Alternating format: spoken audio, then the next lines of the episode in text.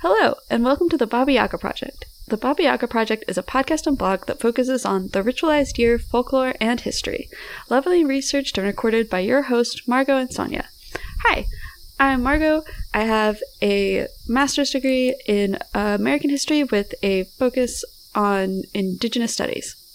And I'm Sonia, and I'm doing a PhD in medieval history.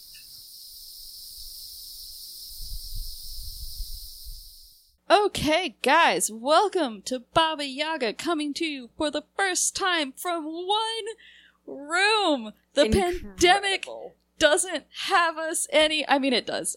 Our, everything sucks, but We have conquered COVID personally. we are in one room. Not and- the disease, just everything else to do with it. Yeah, Neither of us have had COVID, to our knowledge. yeah. But we are double vaxxed. I've been injected with it. Yes. Well, with the mRNA. Yeah. Yeah. Pfizer buddies. Woo! Um, so yeah, once more with feeling, shout out to our patrons for making this possible. Uh, you are our lifeblood, and uh, we are getting our our brains together Yeah. in one room, but also in like the the sense of we're going to actually be doing the things that we have said that we're going to be doing. So Sonia's got some some really awesome bonuses coming to you with this episode. Uh we've been bombarding the Discord with memes. Uh so come for all of your extra content history needs, come to our Patreon, and you too can make it so that we can be in one room. And again, we've got new projects on the horizon that we're super excited about, and those are also made possible by patrons. So far, we have. All of our money has gone back into things for this. We're very hungry.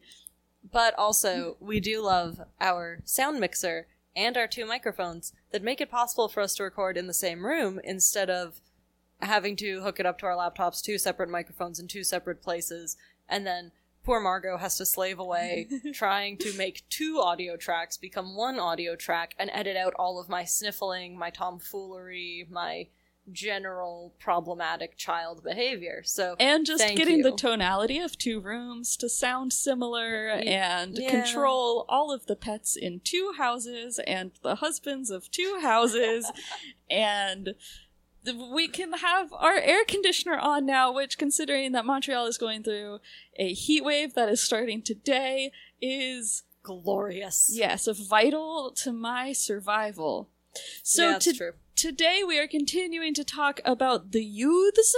We're talking about youth culture and uh Wayward youths. wayward youths. Because last week we talked a lot about the like the straight and narrow path. yeah, right? coming of age. a lot of coming of age, a lot of eh, you get a job, you become an apprentice, you do whatever. This week we're talking about What if you don't? yeah, what if what if you're a youth and you are just just breaking all the rules, being a rebel without a cause or a rebel with a cause sometimes. Yeah. Well, join us on this journey through time as we discuss maidens, youths, rapscallions, other badly behaved teens and early 20 somethings. Yeah. All right, so Getting this, into it. This week is going to be a little different because rather than me going through individual cultures one by one and different time periods one by one, I'm going to do my part thematically because there are a bunch of big overarching themes that come out about, you know, youth and youth culture from around, you know, the Middle Ages up till the Industrial Revolution, basically. And those big things are number one, general disobedience slash independence to authority figures. So the things that the youths get up to that their parents and grandparents wag their fingers about and complain and carry on. Secondly is sexuality. Yes, teen pregnancy, teen sexuality, that has been a moral and social quagmire for literal centuries. And then I'm going to round it off with violence, particularly violence between young men, teenage boys, because this has also been a pretty defining sort of misbehavior, if you will, over the centuries. So I think I'm going to start out first of all with the what what we will call the the general big mads. The the things that make the adults get real upset with the youths for no particular reason a lot of the time. Parting your hair in the middle, not wearing skinny jeans, Yeah, exactly. That looking at your phone. that has pretty much been going on like since there were people. but I thought we would go through some of the more fun and uh somewhat ridiculous ideas that people have had. So let's start out with speech. Now, as we know, a lot of slang and what slang then turns into, you know, the normal way of talking, the standard way of talking, because that's how language works. As we know, it often starts out with young people and then kind Yeah. of filters up. It kind of trickles up to the olds, which is why, you know, your mom and dad might still say on fleek every so often, and then you want to curl into a hole and die. Yeah.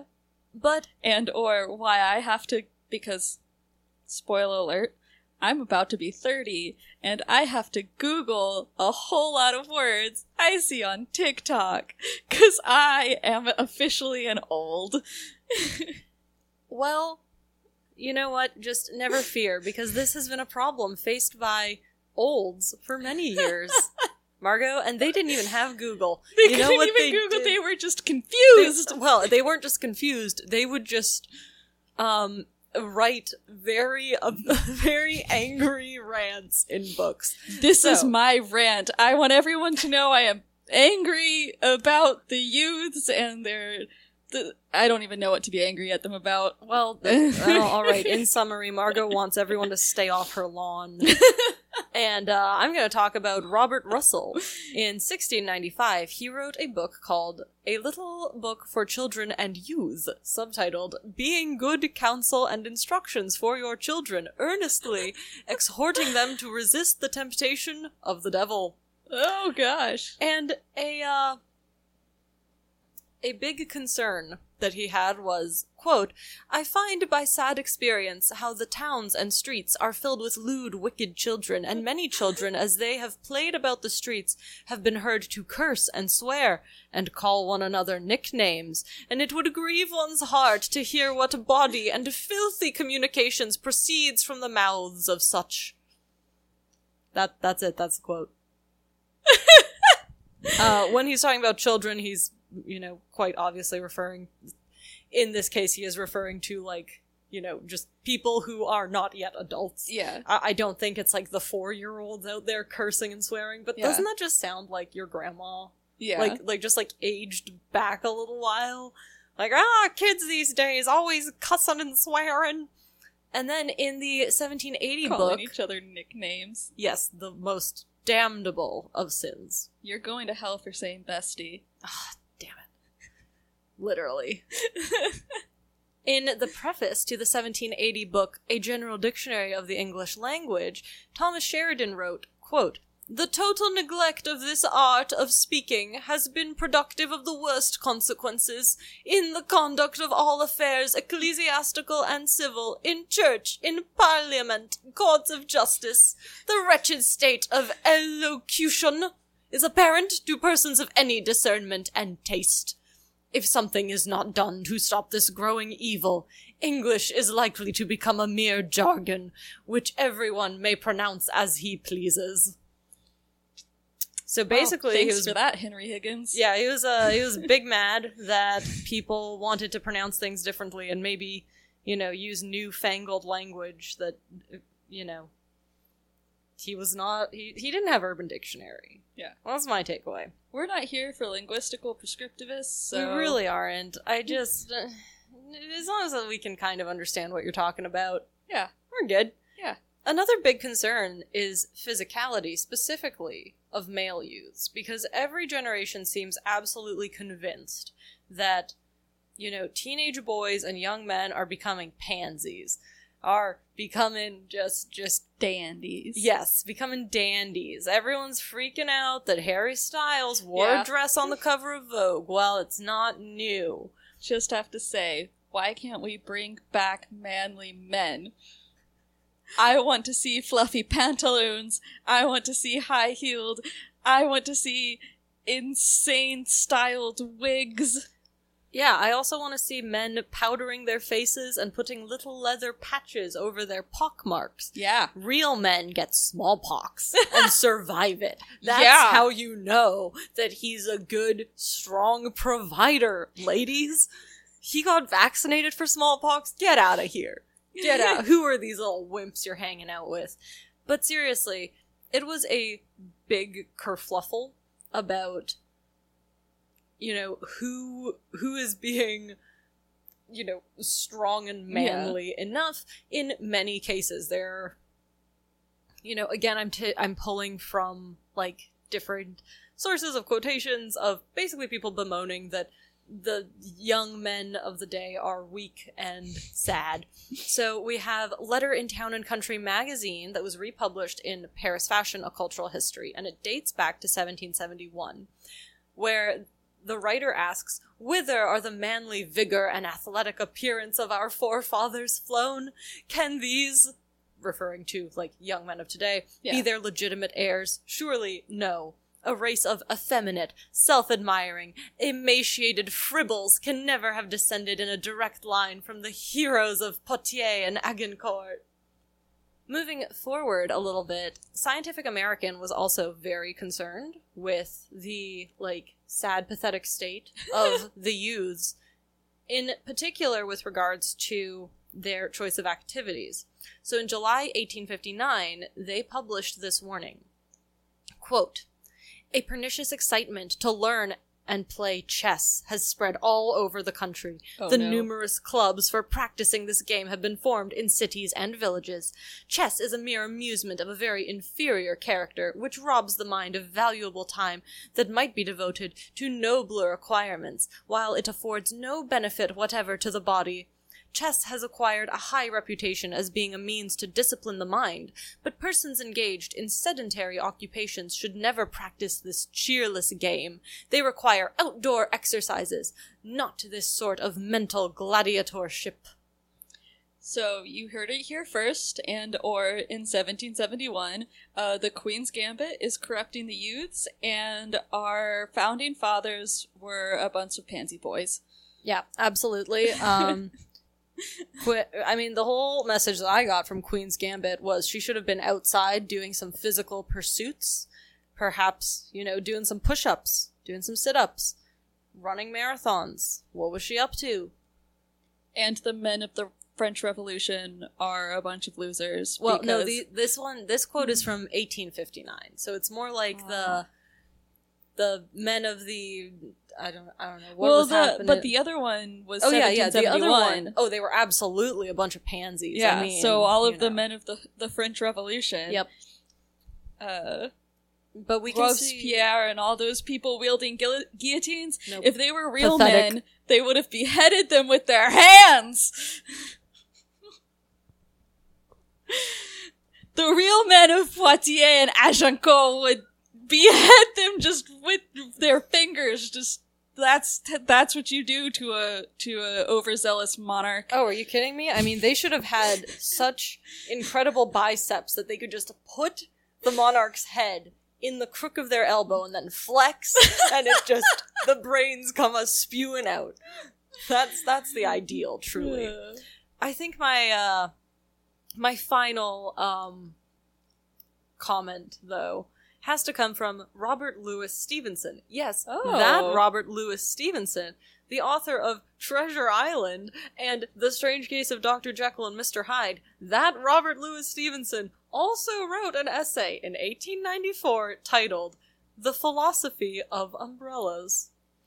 And he declared, quote, a mendacious umbrella is a sign of great moral degradation. Hypocrisy naturally shelters itself below a silk, while the fast youth goes to visit his religious friends armed with the decent and reputable gingham.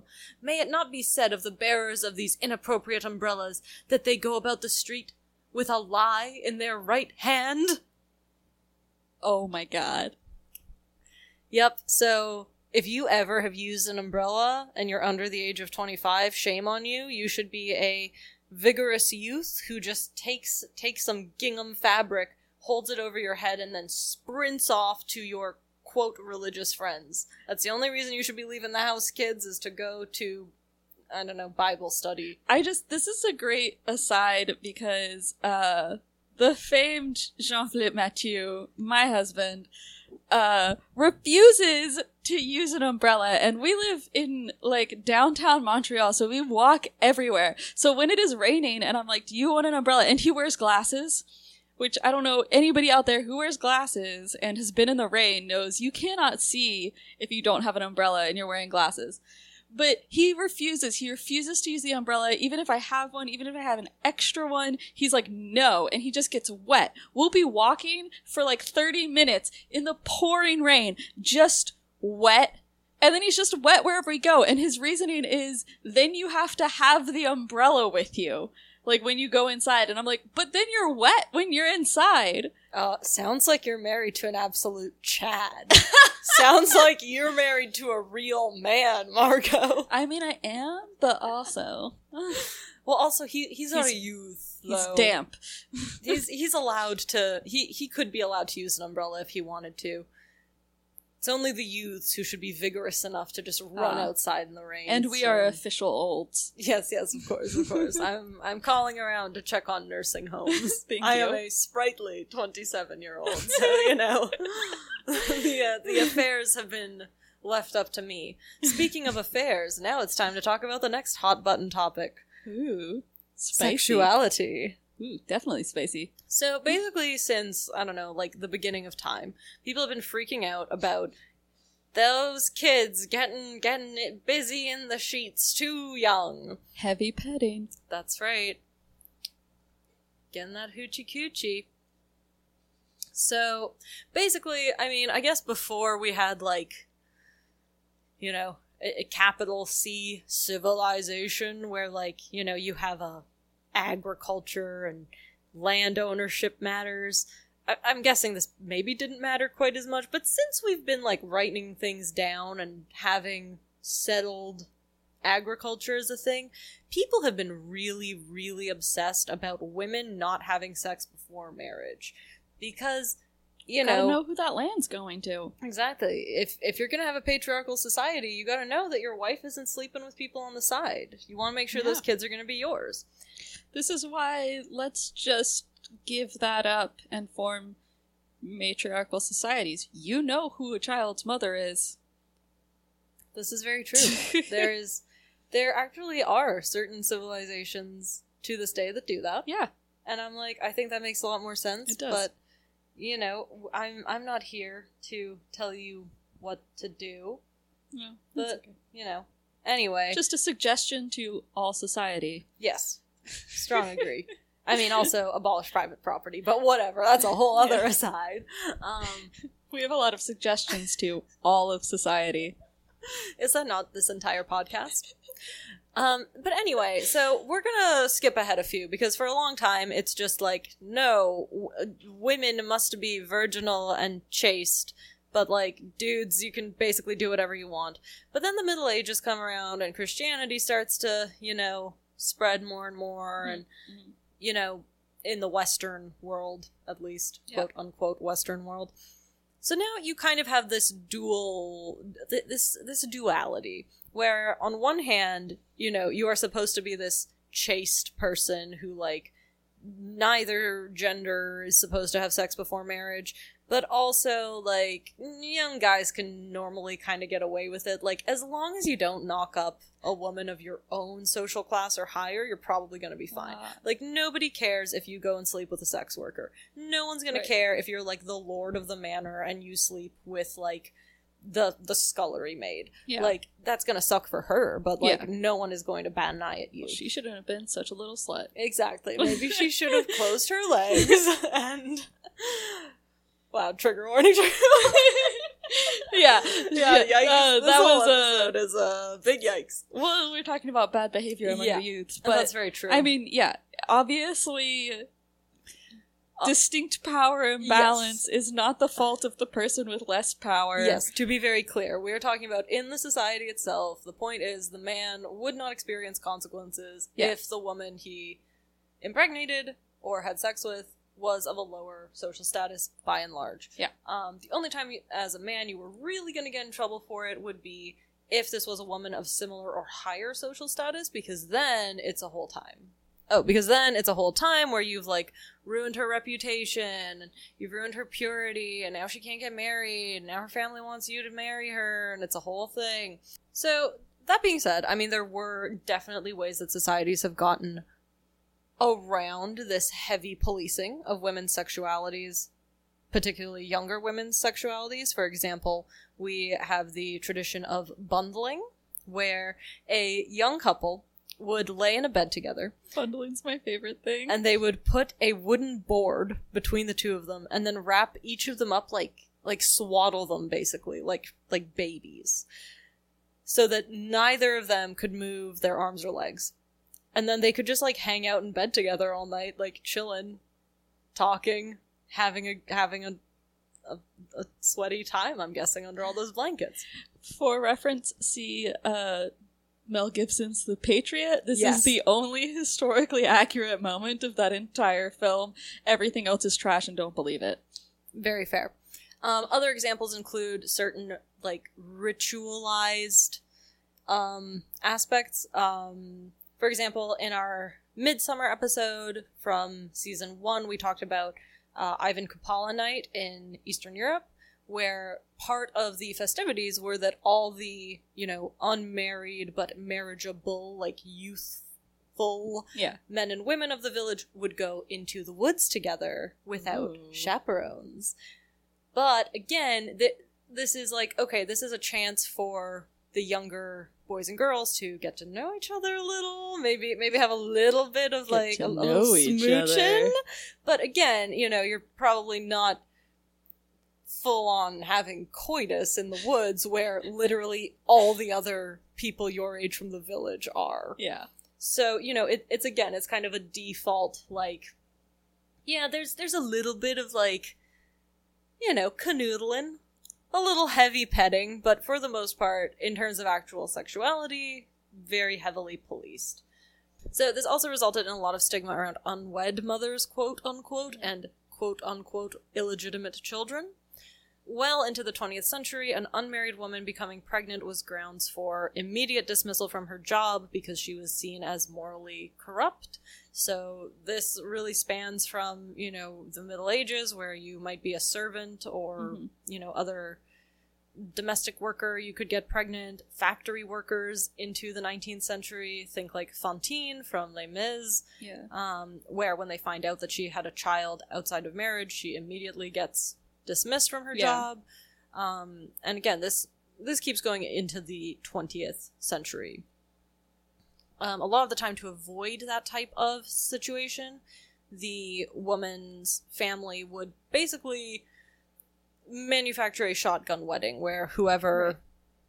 impregnated her would be pretty much forced into marrying her in order to preserve the family's and the woman's honor. Mhm. However, if the man fled or was otherwise, you know, not able to be hunted down and found, this would often end up with the woman either being cared for by her family and her child would be cared for by the family.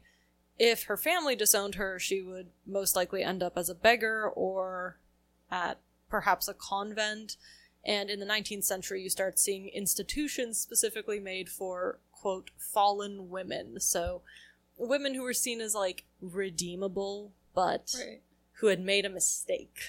Right, like the uh the homes for young women that the Irish church Yeah. set up. Yeah. And then they would just adopt out the babies often without consent. Yes. So you have those situations. Um, in you also see it in the like in North America as well, and Yeah. elsewhere in Europe. Um, different variations on that theme, where sometimes the children were adopted out, sometimes the women were allowed to keep them. Yeah. Often these institutions would focus on, you know, finding some way to get a woman into a job where she could care for herself Right. and potentially also for her child if it was not like a situation where the child was forcibly adopted out. Yep. And the other big thing to remember is that historically, even the appearance of sex or sexuality was frowned upon Yeah. because it would, you know, besmirch the woman's character. Because there's this idea of, well, you know, if she's willing to do this physical thing in public, Right. she must be doing even more in private. So you get a lot of moralizing on things like music, reading material, dancing. dancing, which we have from an 1816 issue of the Times of London. Quote, the indecent foreign dance called the waltz was introduced at the English court on Friday night. It is quite sufficient to cast one's eye on the voluptuous intertwining of the limbs and close compressure of the bodies to see that it is far indeed removed from the modest reserve which has hitherto been considered distinctive of English females. Now that it is forced on the respectable classes of society by the evil example of their superiors, we feel it is a duty to warn every parent against exposing his daughter to so fatal a contagion. Wow.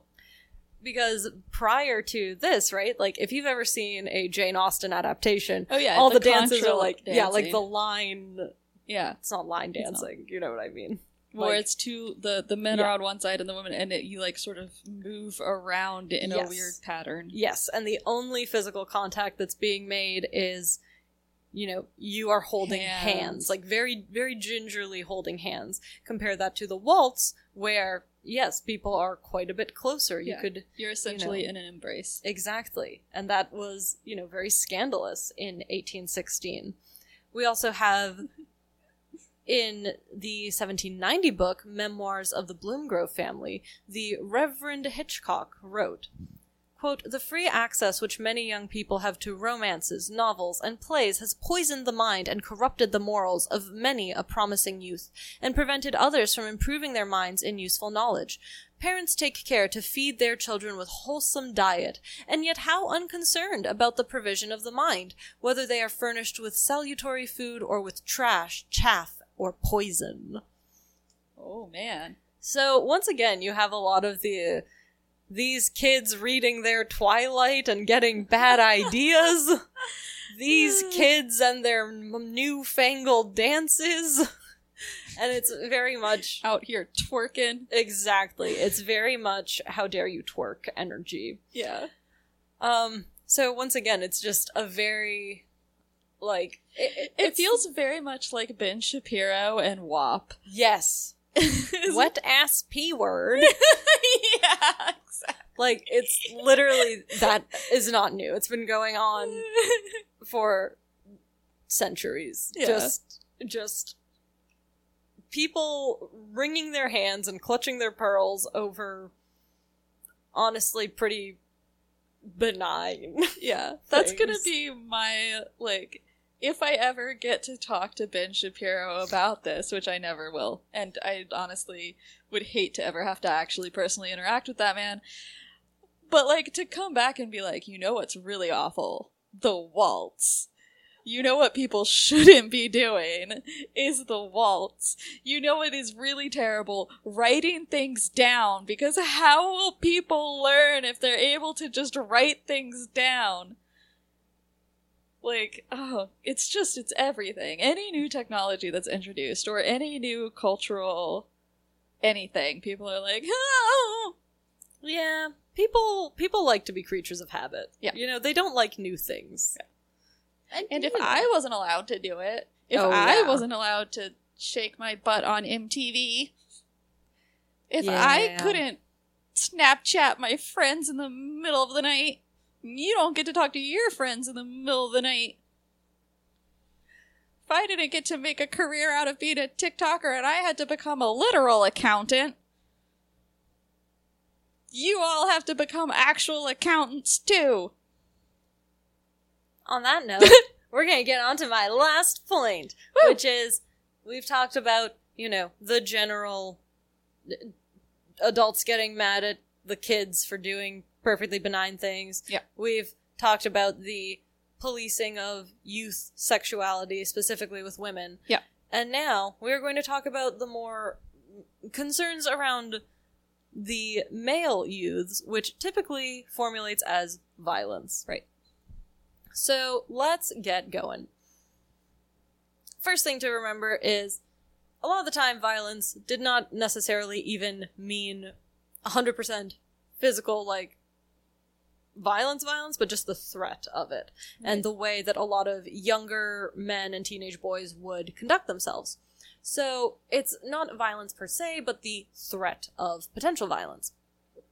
So, for example, in the uh, 16th century, it was very popular among, you know, young men who were a little bit above, like, you know, not actual peasants, but, you know, you're maybe like landed gentry or maybe Yeah. like a like a towns person.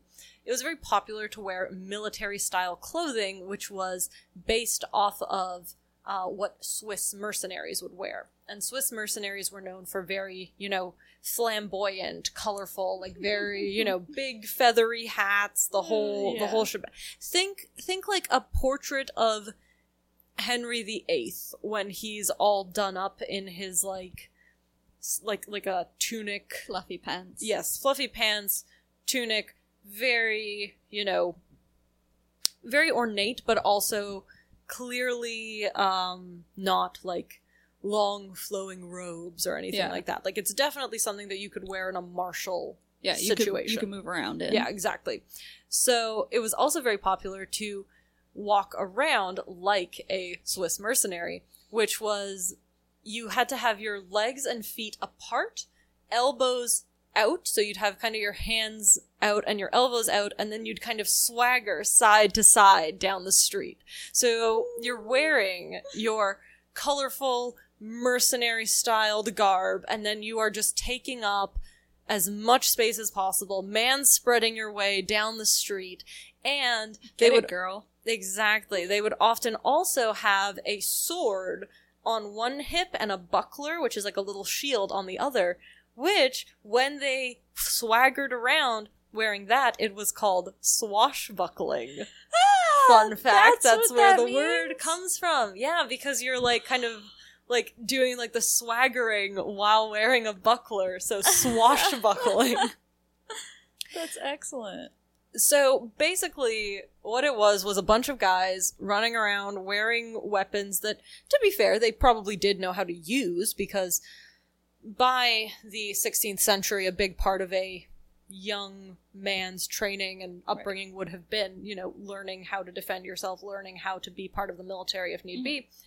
But it was also a lot about LARPing like a mercenary. like, yeah, I maybe I, I've probably never actually been to war, but I'm gonna like swagger around and throw my weight around. Yeah. Now, a lot of the time, this would actually escalate into one-on-one fights where, you know, maybe someone someone upsets you at the bar. Someone, um, so like somebody upsets you, you do the like let's take it outside thing. Yeah. So that's very much a thing that's complained about about youths. Throwing the gauntlet. I will bring that up soon. I will slap, bite my thumb at you. Yes, it is exactly that. It is I bite my thumb at thee, and then, you know, I bite my thumb, but not at you, sir. yep, yep. It's it's exactly that scene from Romeo and Juliet. Just that opening scene where they're all kind of like sashaying around, thinking they own the shit, looking like peacocks, all just itching for a fight, itching to show that they're the toughest dude on the block. Yeah. Now, this would sometimes, uh, of course, also devolve into just straight up drunken brawls, or sometimes quite sober brawls. I think my absolute favorite, and by favorite I mean the most violent and awful one that I could think of and find, Of course. would have been the St. Scholastica's Day riot, which happened on February 10th, 1355. So, here we are in the small town of Oxford, which has, obviously, Oxford University Right. two university students show up to the Swindle Swindlestock Tavern. Try to say that five times fast. Mm-hmm. Which r- is in the center of town. So mm-hmm. these two students come in, they order some wine, they try it, they think it's garbage, they think it is not good enough, and they complain to the tavern owner. And they start to have, uh, you know, it starts out relatively chill, but then it starts to escalate where Right. the students get mad, they come to blows with the tavern owner. Suddenly, everyone do. else in the entire tavern gets up and starts brawling on both sides because as as people who've lived in a university town or a college town might know, there's often at least some tension between, you know, what what is colloquially known as the townies and the gownies, you know. Yeah. So uh, in Oxford in the Middle Ages, that was a fever pitch. They all hated each other. So this was the the little the little spark, the spark that sets off the tinderbox. Right. So suddenly the entire tavern is brawling. You have all the students fighting all the townspeople. Well, it then spreads out to the rest of town, and then everyone's fighting. And you actually start getting armed gangs coming in from the countryside, being like, who do these students think they are? Coming in here, making a fuss, we're gonna go fight on the side of the townspeople. It ends up lasting for three days. This full blown citywide riot. And all in all, from what the records we have, it looks like there were 30 townsfolk and at least 63 university members died in this riot. God. So, once again, we see an example of the youths doing a thing that's not not great, not very uh you know, they the the trouble being that a lot of the time tempers are running hotter and long-term decision making is not at its peak yet. So you end up with a 3-day long riot. Yeah. Last but not least, of course, we have duels, which I will go into more detail in the extras, but that's basically the situation where one man insults another man. Sometimes, you know, this could be older Right. men or even women, but by and large, this happened between younger men. And you would throw down the gauntlet and say, I challenge you to a duel. You meet, you either do some pistols at dawn, like in the movies, or you get swords and fight it to the, fight it to first blood, typically, rather than death. Yeah. And that's basically the three big ways that the youths would quote unquote misbehave back in the day sex, violence, and umbrellas. Who knew? Gonna hand it off to Margot now. Yeah, so I mean, I'm going to sort of like continue the conversation about teenagers and youths getting into trouble that I started uh, last week. So, as we have this like this base layer of general being upset about everything foundation, we we have to move into the 19th century and the continued urbanization. So like we talked about how urbanization affected the idea of like the creation of the idea of the teenager before. Um, I'm going to talk a little bit more now about the the the sort of types of teenager that existed that developed. Um, so just a little bit more background. So between 1880 and 1910, so this is around the turn of the 20th century, right? Urban population tripled in North America. So it went from 14 to 42 million. Wow. Um, yeah, and about 11 million of that was um, like in country migration. So moving from like Right. rural areas to the city. Um, and then the rest of it was immigration from um, mostly Eastern and Southern Europe, but some parts of Western Europe. So this is where the like major Irish migration was coming in. right. Um, and what happens is all of this movement of people really highlights the failure of infrastructure that American society had at this time. Um, and this was, these sorts of things were also happening in Great Britain and in France as well. Um, but most of my numbers and stuff come from North America.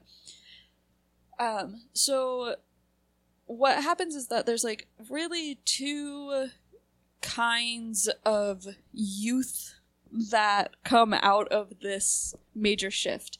Um, so we have the working class youth that become sort of this major discussion in the media, right? Everybody, I, I mentioned the one kid who uh, killed a bunch of other kids in the last one, Right, um, yeah. Pomeroy, and it's it's conversations like that of like what are we going to do about all of these violent youths um, and the the middle class and owning class youths teenagers uh, really weren't so much of this like national discussion. Like they became this huge part of the zeitgeist and you can see them in popular culture, but they're not really they're not really in um in media there's not really like concerns about it. So, right, we have these sort of two this this major class division. It really makes um inequality very very clear. Uh, this is also the the 19th century is really a period where we're really really building this myth of the American dream, right? That you know you can move out west and get land, you can come to a city and get a job and make a bunch of money, all of this stuff. But in these urban areas, people are living on top of each other, right? So you have these neighborhoods where people are living in tenements and being factory workers, butting up against these like middle class to like owning class neighborhoods where people are seeing in these urban situations the vast disparity and seeing that the your circumstance later in life really comes down to who you were born to. And uh, there's this inherent hypocrisy especially in america but also sort of being pitched in all of these major european empires right? The idea is that well like we have this empire now. We went out and we fought and we died for this empire and we took all of took over all of this space where you know people were just living their lives doing you know, whatever people do wherever, and we're going to come and mess it up. And if we mess it up enough there, then we will have all of their stuff and you won't have to work anymore. Um, that, it was like very clearly falling apart. Um, in the major British cities, and the hypocrisy of this sort of like American ideal uh, becomes really clear.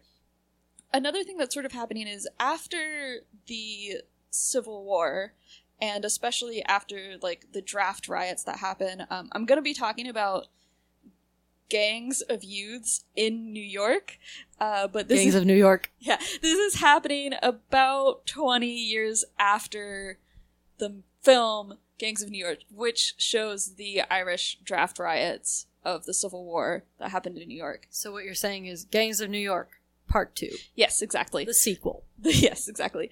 Um, so the the Civil War is over at this point, and uh, people are really not wanting to jump into another major conflict. But this idea of how men, and especially American men, prove themselves through militaristic violence and through participation in this organized military kind of system and this nationalistic military system so different from right the feudal system that we might have talked about with like the knights or that Sonia will probably talk about in the bonuses with the duels. This is a different type of military system a new type of military system that's coming about at the end of the 19th century that rolls into what we have happened with world war one especially um, and then because of not really dealing with our problems from World War One, World War Two. Um, Wasn't that the whole story of World War II? we just never really dealt with any yeah, of we that. didn't deal with anything, and then decided to kill millions of people. Super fun time. Um, so we have these I these sort of ideal men of America that come up in this like weird, uh, militaristic system. Um, this is where we get like the Teddy Roosevelts. So right, Teddy Roosevelt was so desperate for to prove himself in war that he like literally started one. Um, but this idea that like America should have an empire as well, that all of these empires, their greatest asset is the youth from their like metropolitan center, um, and that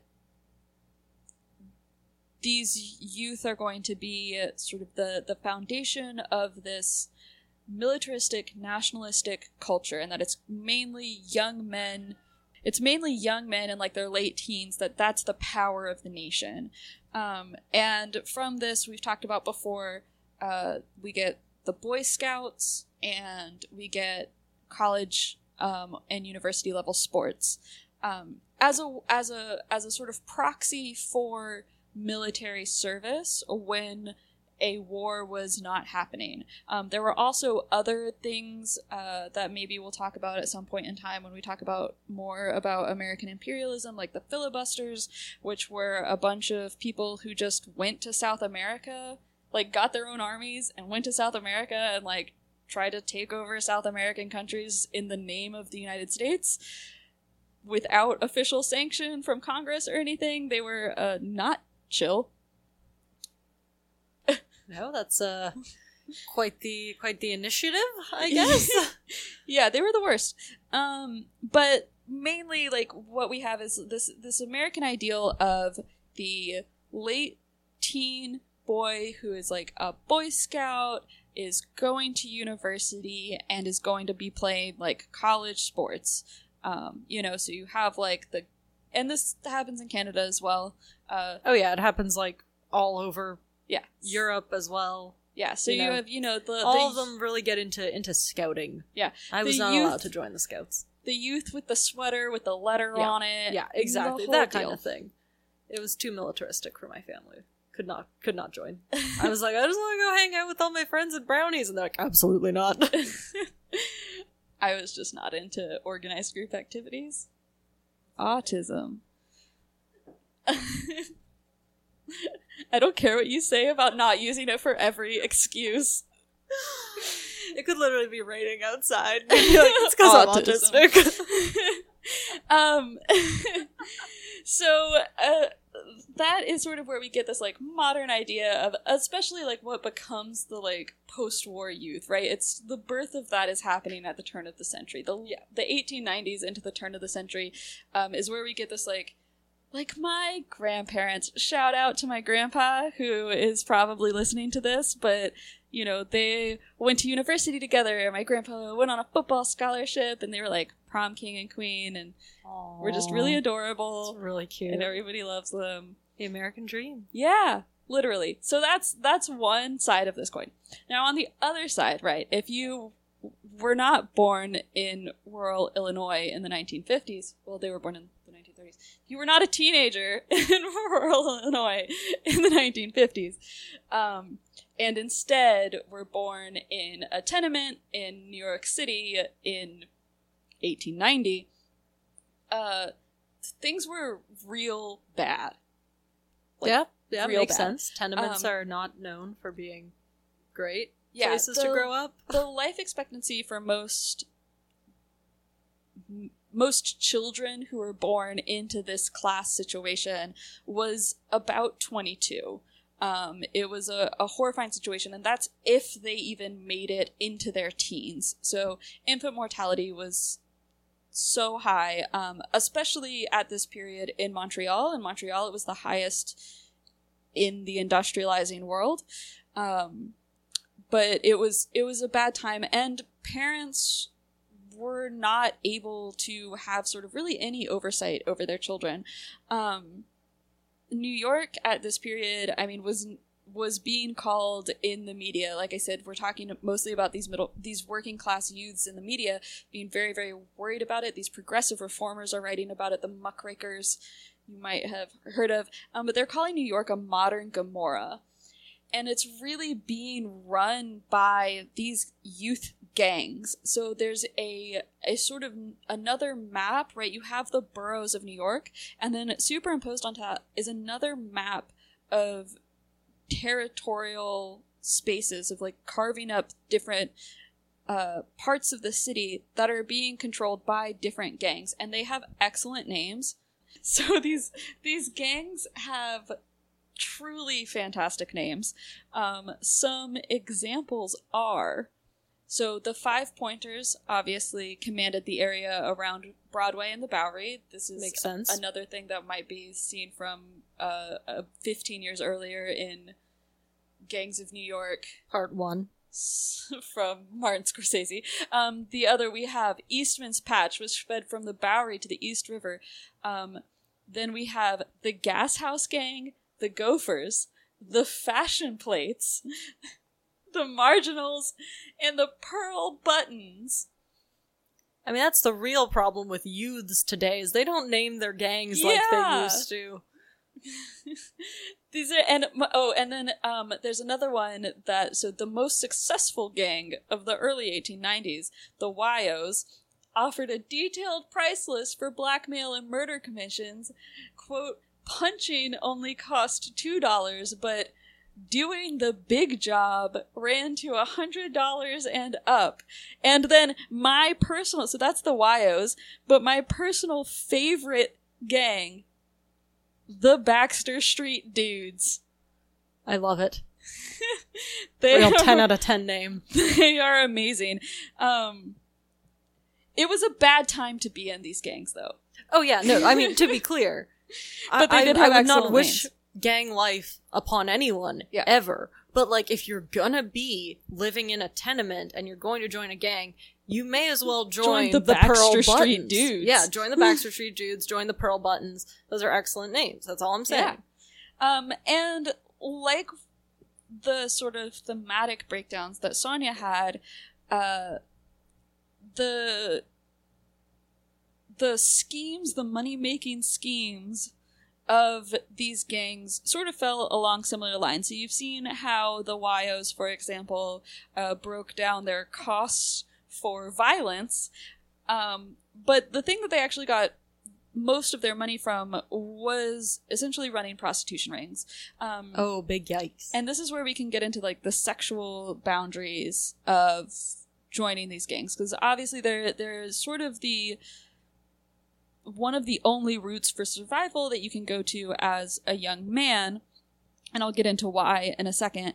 Um, but it can be much more dangerous as a woman. And not that they weren't, there wasn't a place for them, just that you were much more likely to end up as a as a sex worker who was not in control of your work and it was yeah, I mean, we can we can say I think it was a bad time Yes, to be a sex worker This is very much a like this is a prostituted woman Yes. situation. yes I you know it, for the most part historically that is what we are looking at Yeah. like this is not th- this is not us making a value judgment on modern day sex work. Yeah. We are just talking about historical examples where women were often forced into these roles. Yes, exactly. And um, one of like the the sort of the reason that we have for this right is again as I mentioned before, there's a a very clear like lack of infrastructure to support these late teens. Um, this is a, a the period, the progressive period in North America.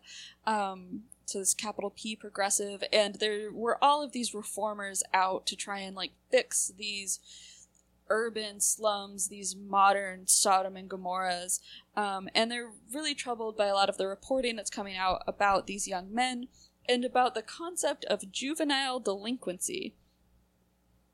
A majority of like juvenile delinquents were taken in for um, sort of basic burglary and or violence charges.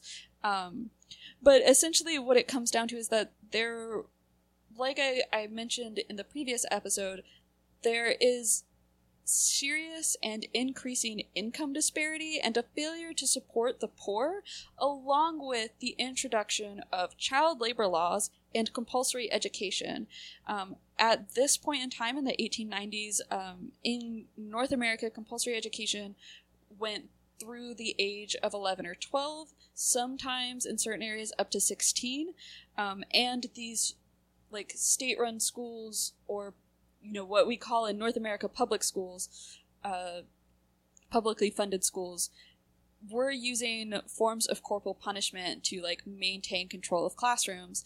Um, so they were like the schools themselves were violent, and children were being kept out of the workplace until they were 11, 12, or 16, um, forcing their older siblings to often be the only ones who are providing for a family. You know, if because the the factory work is so brutal and so unregulated, if a parent were to be injured or get tuberculosis or for any reason not be able to provide for the family, then it was on the oldest children working down to the youngest to provide for the family. And without a welfare state, without a social safety net for people to fall back on, um, it was up to children to work and support themselves. And when you don't create the social safety net, but force children to be in schools, um, I mean, a, a, lot of problems come from that. So, right, we have uh, these this unsafe, unclean housing, and uh, as compulsory education becomes more and more of a thing sort of across North America and uh, across Europe as well, um, because in the 1890s is when France institutes uh, compulsory education. I'm not sure about Britain. Do you know?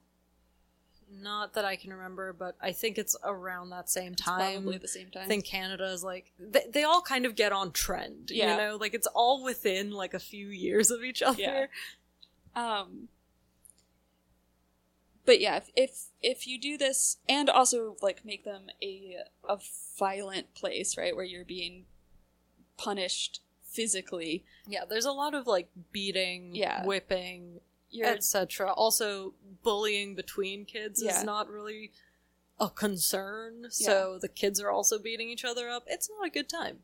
yeah, and then you know you give there so these kids are malnourished, not taken care of, often with like very little parent supervision because there's no oversight of like workers. There's no workers' rights. This is the period when we have you know the like advent of unions and uh, striking for workers' rights and all of these things.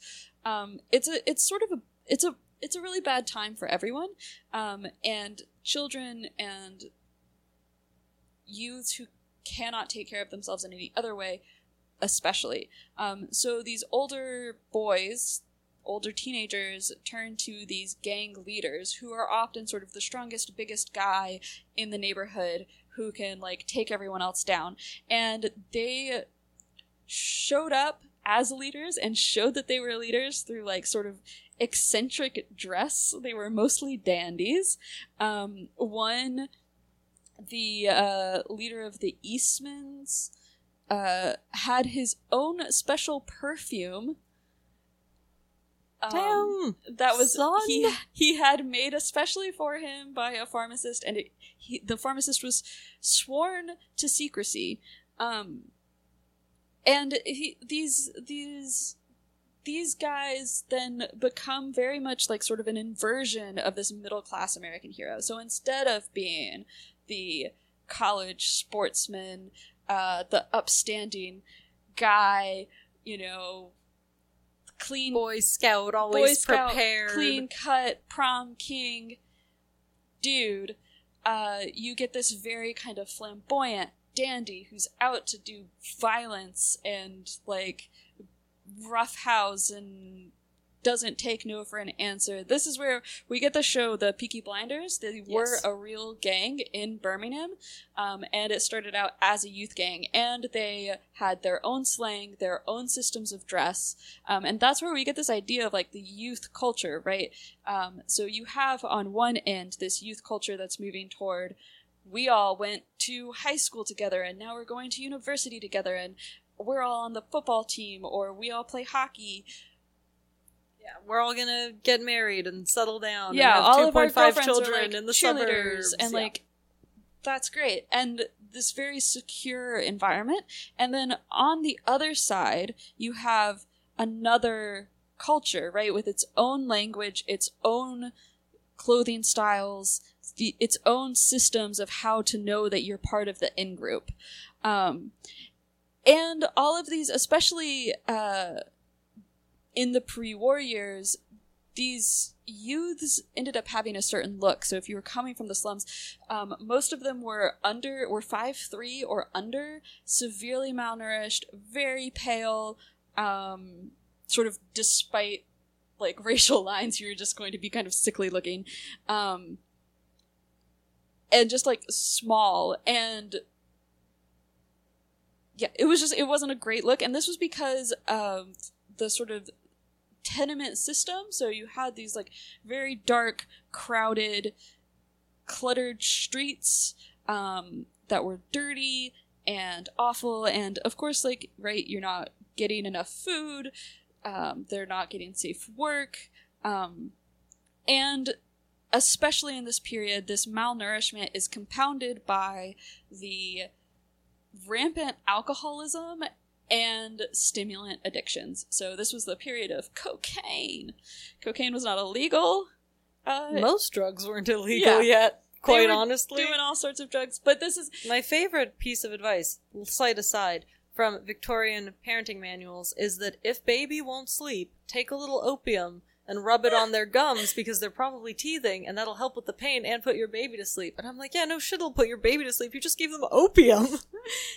yeah. So this is a period where it's like you know cocaine is uh for your headache or for anything, and uh most of these guys that are in the gangs are into stimulants, right? This is uh they're they're going the the cocaine route, not necessarily the opium heroin route, because then you can't be awake. It's very hard to be awake and be doing a lot of heroin. yeah, makes Uh, heroin was used sort of against other people to keep them under control. So women, Yeah, yeah, yeah, yeah. And often that is how you keep someone in your prostitution ring. Yes, is exactly. Get them addicted to heroin, friends. yes, That's not a Um, tip. That's just, you know, how it was. yeah. Um, and many of these uh, young men would live their entire lives. It, uh, I can't remember the quote exactly, but they talk about how these these youths would live the entire highs and lows, the entire drama of a life all within their second decade, and then probably die. Um, they were not living long lives. They were either murdered. Um, yeah, essentially, you would like. You went from your tenement to the gangs to homicide to death. So we have like these two two worlds for youth at the time, right? This imperial middle class success, which is university to or and sports to mercantile jobs, um, or if we are talking about like the later development of teenager, where uh, you know we talk about the sort of like when the term teenager became really popularized in the late 40s um, into the 50s and the post-war years um, you know you can move into like this growing managerial class um, or we have the tenements to gangs to homicides to being dead uh, which is the other the other option. And it's this bumping up and mixing where these lines get get crossed where the the youth culture of the working class seeps into the middle class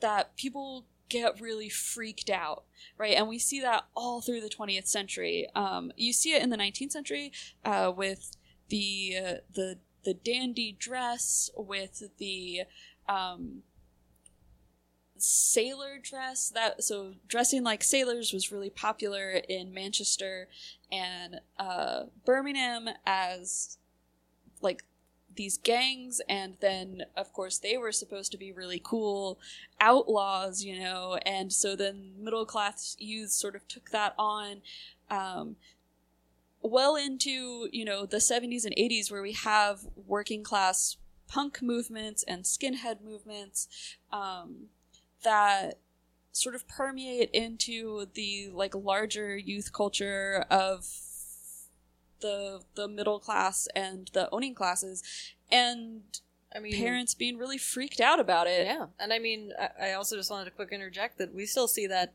today. Yeah. Only now, you know, you more so see that it is both class and racially defined, right? Like when Yeah. you see like black fishing and like you know Yeah. people basically culturally appropriating looks that normally you know previously had been typically worn by lower income like black and brown people in like our current society like Yeah. the um like doing your baby hairs and Yeah. stuff like that suddenly becomes oh like well that's a trend now and it's like what do you mean it's a trend it's something Yeah. that's been going on in you know lower income neighborhoods um, of color like for a very long time. Yeah. So we see that same thing and I feel like parents are still really freaking out about it when it's Yeah. like I mean in this when when it's cultural appropriation the parents should freak out about it. But you know, in terms of other things of like the you know, again what we they what people talk about with like trickle up yeah. clothes and styles and stuff. Or, I mean, we can talk about, you know, again, when we talk about teenage youth culture, we think of the 1950s. We can think about the the music that was being produced explicitly for the white middle class, and then the music that youths wanted to listen to, which was rock and roll yes. right so and the way that those sort of that barrier kind of gets slippery with figures like elvis where he is a clean shaven like put together young white man Yes. singing the music of the delta blues Yep. and working class african americans Yep. I just wanted to make sure that we were, you know, giving that nod that like this Yeah. is this is happening not only across class lines but across racial Yes, lines basically. Of course. And yeah, and and while this experience isn't uniformly racialized, right? There are a whole bunch of groups that are in these slums and, you know, other groups that are in the middle and owning classes. There are because of the powers in Europe and the powers of imperialism and the powers of like racial violence in America, a lot of these class lines do fall along racial lines. So that's that yeah, that is really important, especially when we're talking about the ways that these youth cultures develop and are transmitted. Um, there isn't I mean, so there are a lot of like really bad things about these turn of the century gangs, right? It was a not a good life, but there wasn't a way to have a good life if you were born into a tenement is part of it. Um, the the cultures of the middle class is not inherently better than the culture of the working class or the cultures of the the youths in either. Uh, the s- actual situations are where we can say like this was a bad place to be like you would want to be the guy going to university you know or the the girl waiting on the phone call from her beau you know who was off at yale. You don't want to be the son of factory workers in the five points in 1890 like that was just that was going to be a bad scene for you. Um but like the the movement of the the culture is something that we can talk about right? The the creations of identity that went on the styles and the music and the slang that come out of both of these situations are one's not inherently better than the other one's not cooler than the other like they just are and they move back and forth between each other and are in conversation with each other and are often like in sort of opposition to each other like oh well the guys at the university are doing this so we're gonna do this or like oh the like they're doing this down at wherever so like w- i'm going to wear this to my university or like i don't want to listen to that music because that's what loses you know this whole like this dynamic it's it's in opposition to each other it's in conversation with each other it exists because they exist each because of the other and are sort of a comment on the the the way that the larger socioeconomic system develops right? You have these like gang leaders walking around all dandied up expressly to comment on like what their position is and to say I'm just as good as these super wealthy guys wearing suits to go to McGill, you know? Or yeah, exactly. Yeah. Or I'm I'm just as good as the guys wearing suits to go down to, you know, the newly opened stock market on Wall Street. Like they that is, that is a specific statement and the guys who are wearing suits are wearing suits to establish their position in society as well. So it's a it's a, a whole complex thing and and teenagers are definitely a part of it and definitely I mean, even if we don't like necessarily talk about it consciously, I think that youths now are talking about it. From what I've seen of the TikTok, youths are definitely aware, viscerally aware of it. But um, you know, the way that we talk about youth culture or high school culture, even. I mean, you can see this playing out in the John Hughes movies, right? The way that the the class lines are sort of drawn out and in conversation with each other, right? You have uh, Molly Ringwald's Claire and Judd Nelson's what's his character's name?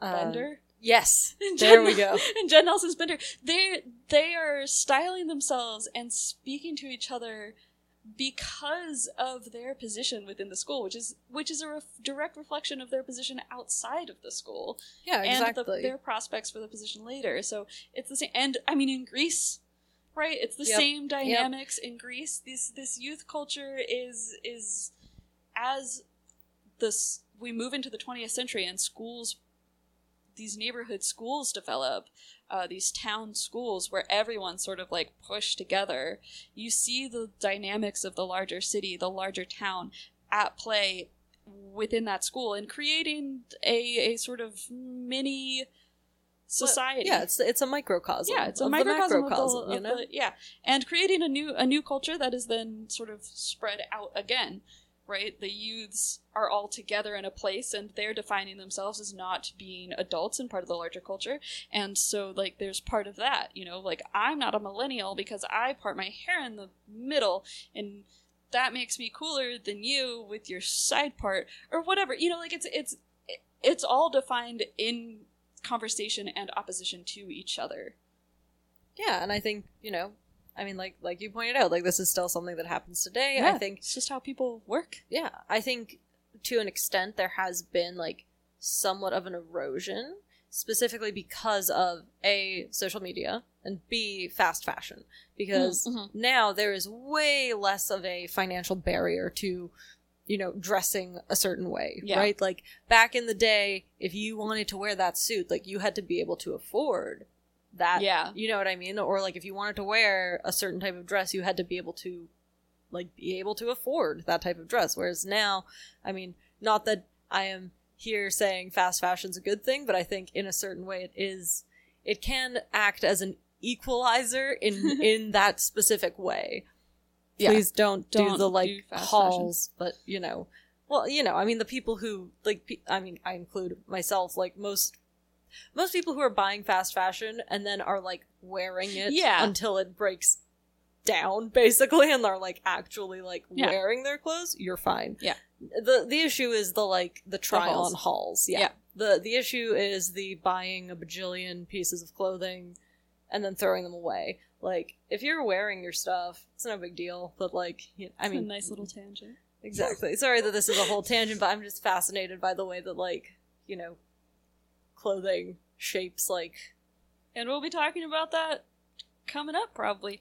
oh we Um, absolutely will be So yeah, that's our little uh, conversation about being a youth of what what is it like when you're not coming of age. Yes, and what is it like specifically also to be a, a wayward youth? You know, Yeah. what what kinds of things are the olds wringing their hands about? Because again, last week we talked about your straight and narrow path. I'm gonna go be an apprentice, or I'm gonna go be a domestic servant until I get married and settle down and become a full fledged adult. But this time we've talked about you know being being a little wild, a little rebellious, Yeah. using your umbrella.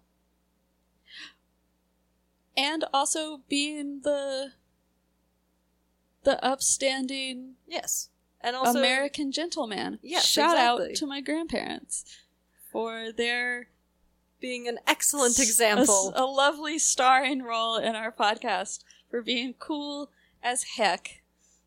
This is really this is too cute. We gotta end it here. They're my favorite. Aww. So anyway, we'll be back uh, later in the week with bonuses if you're a uh, patron, and next week with I think we're talking about some marriage I think stuff. we're talking about some courtship, some Courtship? marriage, some some s- gonna get- sanctioned holding hands. steamy. It's not going to be steamy. It's definitely Um, not steamy. So yeah, and again, thank you to all of our patrons. We'll see you next week. Thanks for listening, Grandpa. Bye. Thank you so much for listening to the Baba Yaga Project. If you want more awesome Baba Yaga content, uh, you should join our Patreon where you can get access to bonus content, exclusive merch, um, our super special Discord, and extra book club content. Um, we want to specifically shout out these Patreon members. Yes, special thank you to John, the Age of Darkness podcast, Christian, Jessica, Jack CW, Whispering Sage, Annie, Adriana, and Katerina. We are delighted to have you on board, and thanks again for helping make the Baba Yaga project possible. Thank you so much. Thank you for listening to the Baba Yaga Project, and as always, thank you to all our patrons for making this project possible. Please follow us on Twitter, Instagram, and on our website for the most up to date happenings. Also, please consider supporting us on Patreon. It really helps us continue the project and expand in some really exciting ways. There's also Patreon exclusive merch and content. And we'll see you next week.